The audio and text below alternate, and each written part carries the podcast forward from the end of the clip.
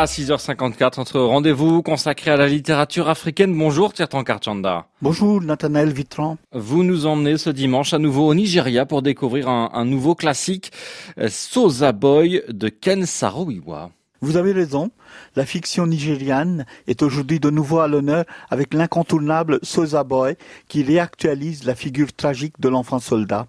L'enfant soldat est le personnage le plus célèbre de cette fin du XXe siècle, écrivait dans son roman Allah n'est pas obligé, l'ivoirien Amadou Kourouma, qui a lui aussi raconté les heurts et malheurs des gamins guerriers, souvent enrôlés de force dans les conflits sur le continent africain.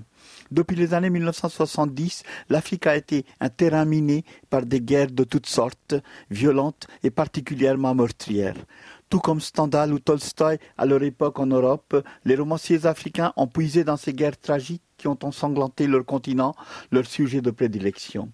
Les Kuruma, les Saruviva et d'autres encore ont popularisé la figure de l'enfant soldat comme les couvertures de leurs romans mettant en scène des jeunes enfants armés de calaches ou de fusils en témoignent.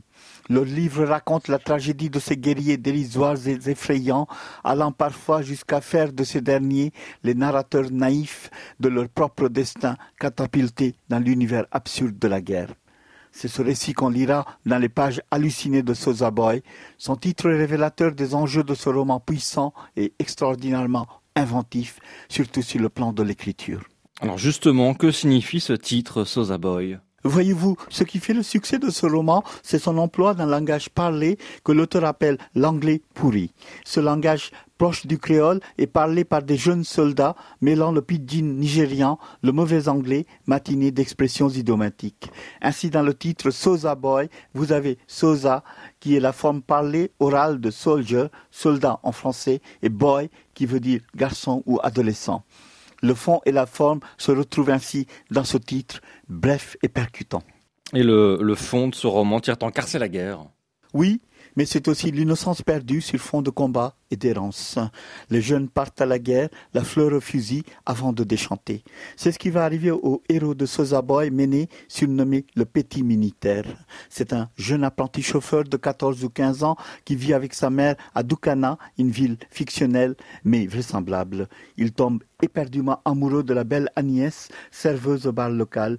Elle a les plus jolis seins de la contrée, ce qui lui vaut le surnom de vraie fille avec ampoule sans boîte. Méné s'empresse de l'épouser. C'est d'ailleurs pour faire plaisir à sa dame, qui n'aime que les hommes de bravoure, qu'il va s'enrôler dans l'armée sécessionniste du Biafra, avant de découvrir, chemin faisant, le vrai visage de la guerre. Les razzias, les bombardements, les bains de sang, les cadavres d'enfants abandonnés, les villages décimés, dévastés. Nous assistons à une véritable descente aux enfers, à travers les mots confus et pleurés du protagoniste narrateur Méné.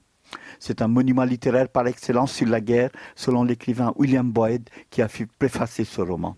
Un monument sur la guerre euh, du Biafra en particulier, une guerre qui fut extrêmement meurtrière hein, selon les historiens. En effet, cette guerre qui n'est pas explicitement nommée dans le texte est racontée dans toute son horreur du point de vue de Méné. Celui-ci décrit de façon particulièrement poignante l'absurdité de cette guerre civile.